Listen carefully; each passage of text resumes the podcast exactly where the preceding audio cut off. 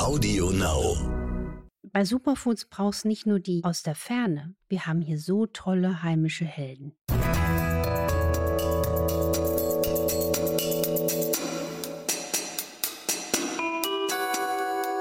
Dr. Anne Fleck, Gesundheit und Ernährung mit Brigitte Leben.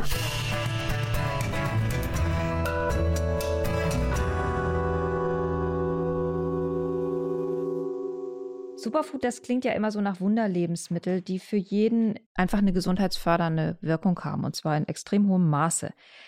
Dabei ist Superfood eigentlich ein streng geschützter Begriff, habe ich gelernt, nämlich in der Werbung darf man den laut EU-Verordnung nur einsetzen, wenn die Wirksamkeit durch strenge Zulassungsverfahren bestätigt wurde.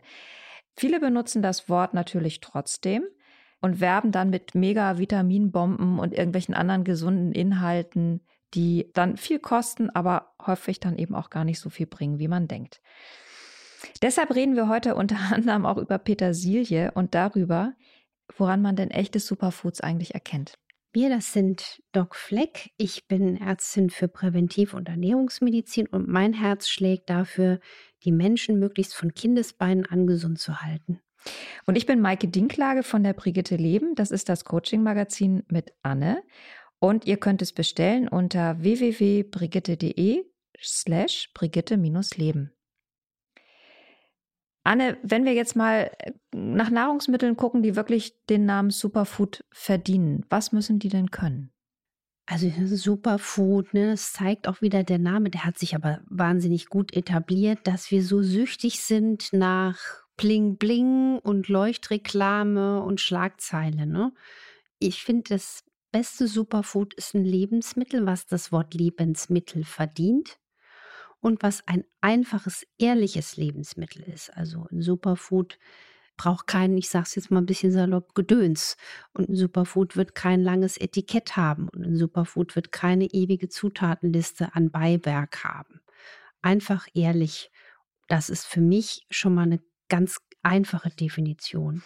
Es gibt ja so viele exotische Lebensmittel, die so angesagt sind zurzeit. Die können aber natürlich auch, also die kennen wir ja noch gar nicht so und die sind, unser Körper ist mit denen ja gar nicht so vertraut. Kann das da dann auch zu Überempfindlichkeiten kommen oder zu allergischen Reaktionen? Also ja, muss, muss man da auch ein bisschen vorsichtig sein, wenn man die einfach so verwendet, ausprobiert, benutzt? Ich bin sowieso bei allem, wenn jetzt so ein Riesenhype entsteht, erstmal so ein bisschen gesunder Skeptiker. Ja, bin ja kein Pessimist, aber Skeptiker und bin auch immer auf der Frage unterwegs, brauche ich jetzt was, was quasi dreimal um die Erde äh, geschippert werden muss oder geflogen werden muss, damit es bei mir auf dem Teller landet? Und die Gefahr ist bei der Debatte um Superfoods, dass wir uns in diesem Nutritionism verlieren, also dass wir Lebensmittel auf gesund oder ungesund reduzieren und nur noch gucken, oh, das jetzt das meiste Vitamin C oder nicht? Oder wie viel ist denn davon drin?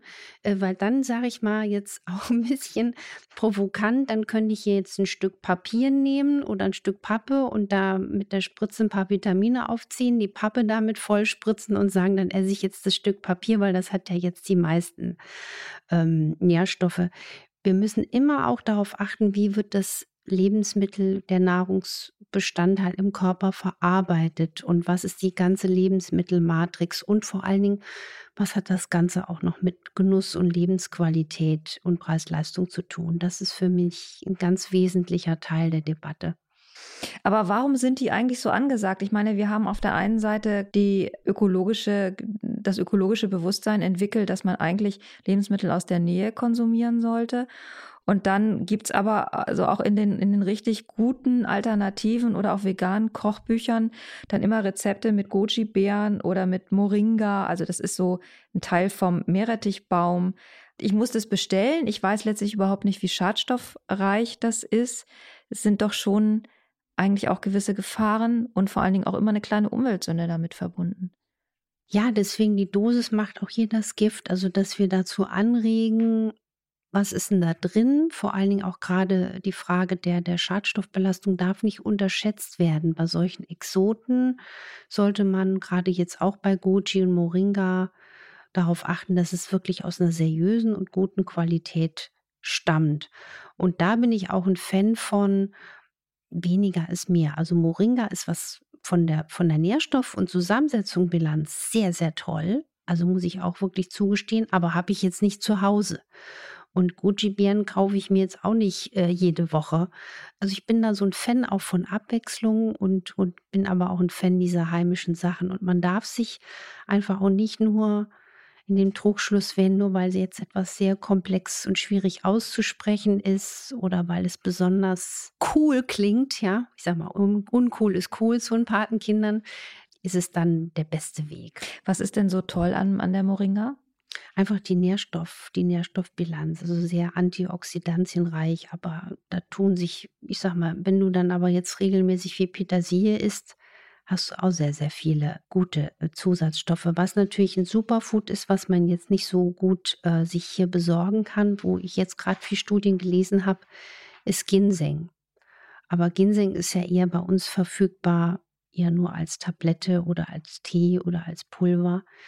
Das ist was, was jetzt sehr exotisch ist, aber was man, wenn man die Heilbilanz sieht, gerade je kränker jemand ist, umso mehr spürt man dann auch, ob etwas andockt und funktioniert. Da muss ich sagen, das ist sehr beeindruckend. Würdest du denn sagen, als Pulver würde dir Ginseng von der Wirksamkeit her nicht genügen? Doch, aber ne, da muss es ja auch als Kapsel dann nehmen. Ne? Aber mhm. Ginseng gibt es ja auch als Tee. Also für alle, die uns zuhören, die jetzt wirklich so chronisch entzündliche Erkrankungen haben oder unter starker Schlappheit leiden, ist das wirklich ein, ein, ein beeindruckendes. Ähm, das ist jetzt so ein super, super Food, aber das ist jetzt eher aber auch wieder ein Exot für die anderen. Und eher Tee oder eher Pulver oder eher Kapsel? Also natürlich, wenn du mehr Wirkung haben willst, dann tippt man dann auf Kapseln, aber man kann auch äh, mit Ginseng als Tee arbeiten. Was sind denn für dich so unter den einheimischen Sorten die echten Helden? Also da gibt es ja so viele, da könnten wir jetzt auch drei Stunden reden. Also spontan fällt mir da der Apfel ein. Das klingt jetzt so, ach, gähn, Langweile. Nee, der Apfel, gerade wenn es ein Bio-Apfel ist, hat wirklich ein Füllhorn an Vitaminen, an Mineralien. Und er bietet uns Apfelpektin, also eine richtig tolle Pflege für die, für die Darmbakterien. Er ist überall hin mitnehmbar. Perfekt. Also ein Apple a Day ist zeitlos aktuell. Dann bin ich ein großer Fan von Leinsamen. Zum Beispiel früher die Fahrt ins Blaue. Habe ich mal irgendwo gelesen, ich bin ja so eine Leseratte, dass diese Fahrt ins Blaue nicht vom Himmel kommt, das Blau, sondern weil man früher die Leinpflanze angepflanzt hat. Und die hat ja ein wunderschönes Blau, die Blüte. Also was wir heute jetzt als Raps überall sehen, war früher der Lein. Deswegen finde ich so bedauerlich, dass wir jetzt hierzulande ähm, Leinöl oder Leinöl ist ja auch oft auf die Basis für Algenöle, weil Leinsamen reicht für die gute Versorgung mit Omega-3-Fetten nicht aus. Wir brauchen auch diese langkettigen Omega-3-Fettsäuren, dass wir jetzt auch in Deutschland Leinsamen aus dem Ausland importieren, um, um hier gute Öle zu pressen. Also, ne, das wird jetzt irgendwo in Kanada oder sonst wo angebaut, aber nicht mehr so viel hierzulande. Finde ich schade, weil Leinsamen ist für mich ein ganz, ganz tolles Produkt. Ich mache zum Beispiel wahnsinnig gern Leinsamen mit ein bisschen Chiasamen. Also die Chiasamen, der Leinsamen steht denen im Nichts nach und äh, mix das so in einer uralten Kaffeemühle, na klein, dann wird das so zu Staub. Und das mische ich mir dann mit Milchersatz, weil ich selber gar nicht so gern mehr Milch äh, in Massen mag. Äh, Reis und Kokosmilch gibt sogar fertige Mischung, das liebe ich im Moment ganz krass. Und dann da ein bisschen Obst dazu, ein bisschen Nüsse dazu und dann zum Schluss ein gutes Algenöl. Das ist im Moment meine Variante des Dog Fleck Frühstücks und das mag ich sehr. Wie empfiehlst du denn den Leinsamen? Also gibt es ja verschiedene Formen, geschrotet, gemahlen, in ganzen Stücken, ganzen Körnchen. Er hat ja viel Omega-3 und Omega-3 sind ja diese Zicken, diese Mimosen, wie ich schon auch wiederholt äh, sage und geschrieben habe. Das heißt, wenn ich den geschrotet kaufe, ist er auch schon ein bisschen länger in der Tüte und oxidiert da vor sich hin. Deswegen kaufe ich immer ganze Leinsaat und male die mir vor dem Verzehr. Aber malen würdest du das? Du würdest es nicht als, als ganze Saat essen? Als ganze Saat finde ich, ist es wahrscheinlich dann auch wieder unten in der Toilette so drin, wie ich es oben reingeführt habe. Also es ist, man muss schon sehr, sehr gut kauen, um dann den kleinen Leinsamen, dass, dass er auch wirklich dann seine Nährstoffe im Körper lässt. Also entweder man kaut sehr, sehr, sehr gut oder man gönnt sich das auch mal einen Leinsamen zu malen. Hast, mhm. hast du noch einen Tipp? Ja, also ganz großer Fan bin ich von Kohlgemüse, Kohl in jeder Art. Also Brokkoli und ich, wir sind ja die besten Kumpels. nee, wirklich. Also Brokkoli geht immer. Blumenkohl mag ich persönlich nicht so. Oder Grünkohl steht. Hat denn, Entschuldige, zwischengefragt, hat denn der äh, Blumenkohl, der ist ja oft so wässrig, mhm. hat er auch was zu bieten?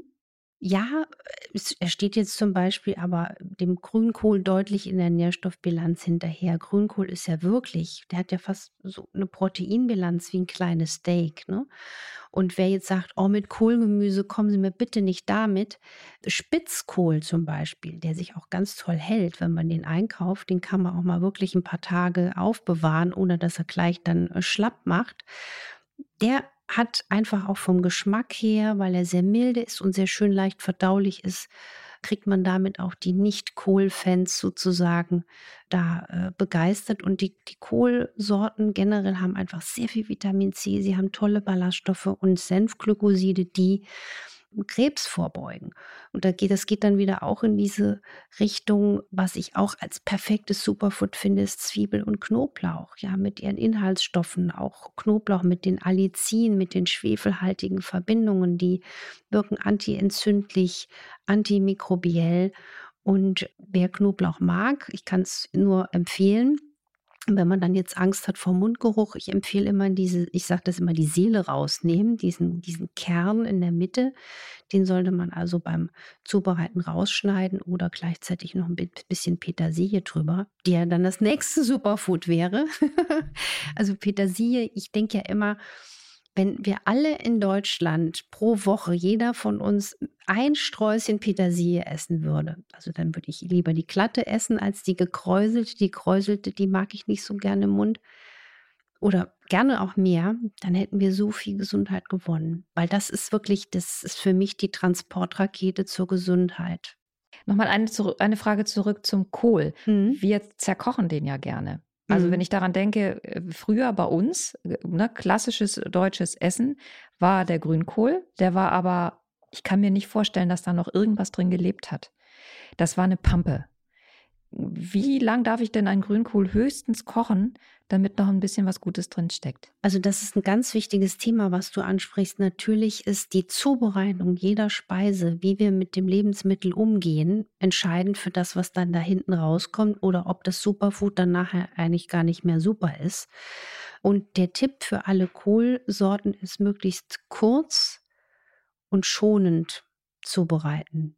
Garen, Dampfgaren und Grünkohl übrigens bin ich insofern Fan, weil in diesen, auch in diesen Feldelungen ja so viel wichtige Mikrobiota sind. Deswegen ein Tipp wäre, wenn man es mag, ich habe es selber mal ausprobiert und habe daran selber gelernt, wie sich der Geschmacksnerv verändert. Erst fand ich es sehr gewöhnungsbedürftig und man kommt aber dann irgendwann auf andere Geschmäcker. Man kann Grünkohl sogar, wenn man äh, roh essen. Ja, ist sehr gewöhnungsbedürftig, aber das ist natürlich jetzt, also wie so ein Hase den Stängel abknabbern, isst man nicht viel davon, aber das ist natürlich vom Gesundheitsaspekt die, die beste Variante. Und er eignet sich gut für Smoothies. Ja, also da kann man ihn ja runterbringen. Genauso wie Blattspinat und Feldsalat, die dann auch wiederum tolle heimische äh, Superfoods sind. Bei den Gewürzen gucken wir da noch mal. Was ist für dich da toll? Also ich könnte mir vorstellen, oder anders, du hast mal Zimt empfohlen. Was ist gut mhm. an Zimt? Ja, Zimt ist so, erstens mal empfehle ich das gerne, weil ich auch denke, dass das vielen Menschen schmeckt. Ich bin zurückhaltend mit Empfehlungen, wo jeder denkt, was, wie jetzt?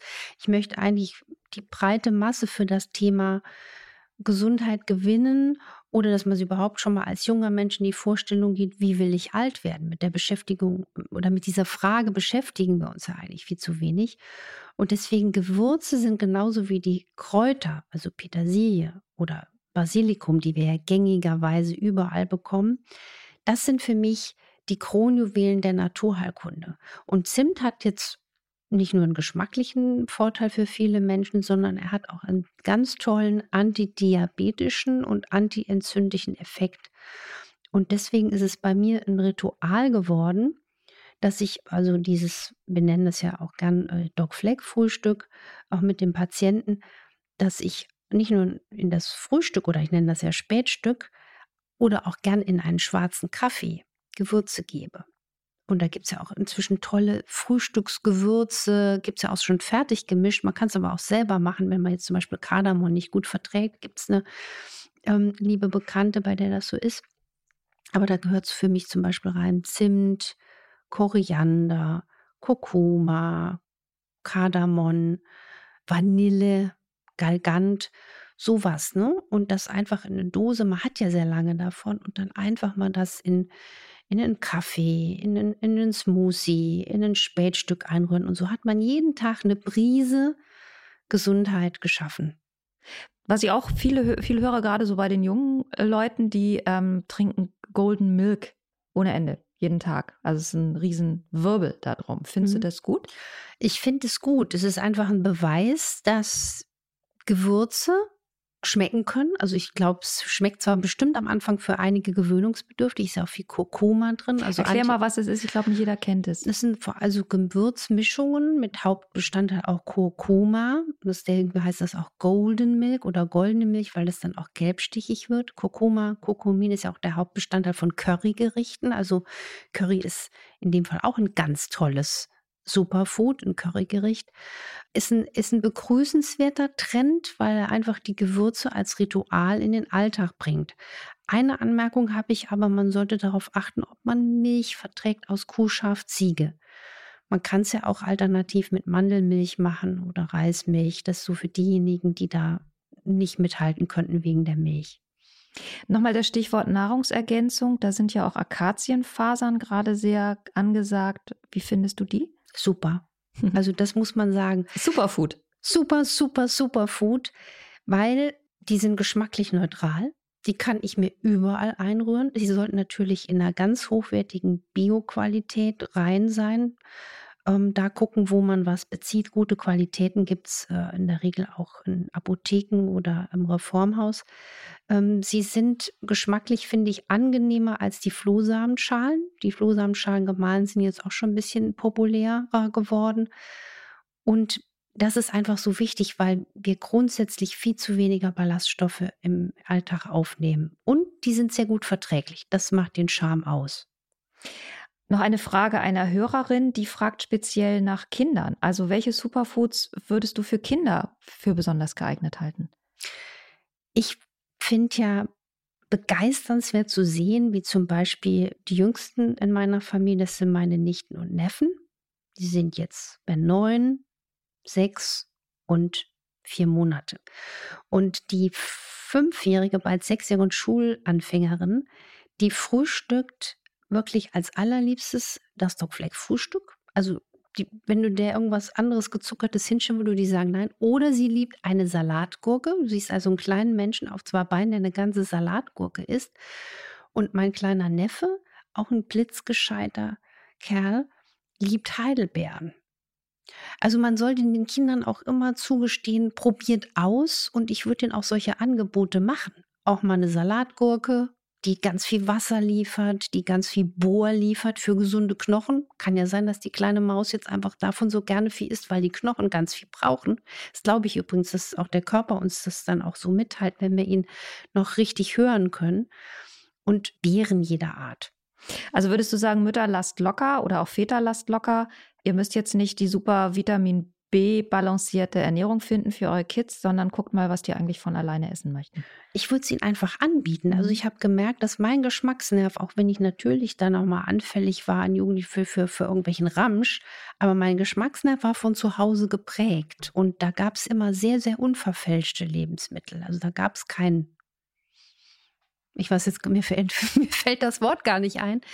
Und, und zum Beispiel, wenn man den Kindern auch schon zum Frühstück ähm, was anbietet, was jetzt nicht gerade in die Cerealienrichtung geht oder nicht nur Brot mit Nuss-Nougat-Creme, sondern einfach mal in die Richtung ein Apfel püriert mit Nüssen oder ne, was wir als Stockfleck-Frühstück etabliert haben oder einfach mal eine Obstschale und Nüsse hinstellen anstatt äh, Erdnussflips. Das bringt eine ganze Menge. Und ich glaube also, die Kinder lieben das auch. Also was ich zum Beispiel bei diesem Dogfleck-Frühstück oder bei dieser Art des Frühstücks so toll finde, weil man den Kindern zugesteht, mach dein Frühstück selber. und die dekorieren den Teller. Und das macht Kindern Spaß. Wenn die dann die Bärchen da drauflegen oder da mal eine Nuss drauflegen, sind sie nämlich aktiver Gestalter, Tellerdekorateur. Und dann schmeckt das erstaunlicherweise oft besser, als wenn es jemand anders dann ihnen vorgesetzt hat. Was ich mir wünschen würde. Was ich mir wünschen würde, ich wünsche mir, dass die heimischen Helden, diese bescheidenen, diese oft vergessenen, dass die jetzt wieder in der ersten Reihe stehen.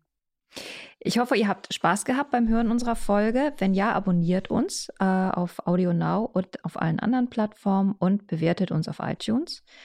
Und bei Fragen schreibt uns an infoline.brigitte.de. Nächste Woche, Anne, ist unser Thema Zähne und die Mundhöhle und welche Bedeutung die Zähne für unsere Gesundheit haben. Ich freue freu mich auch.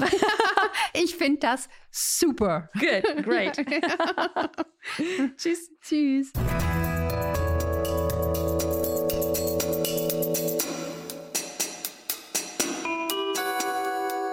Dr. Anne Fleck, Gesundheit und Ernährung mit Brigitte Leben.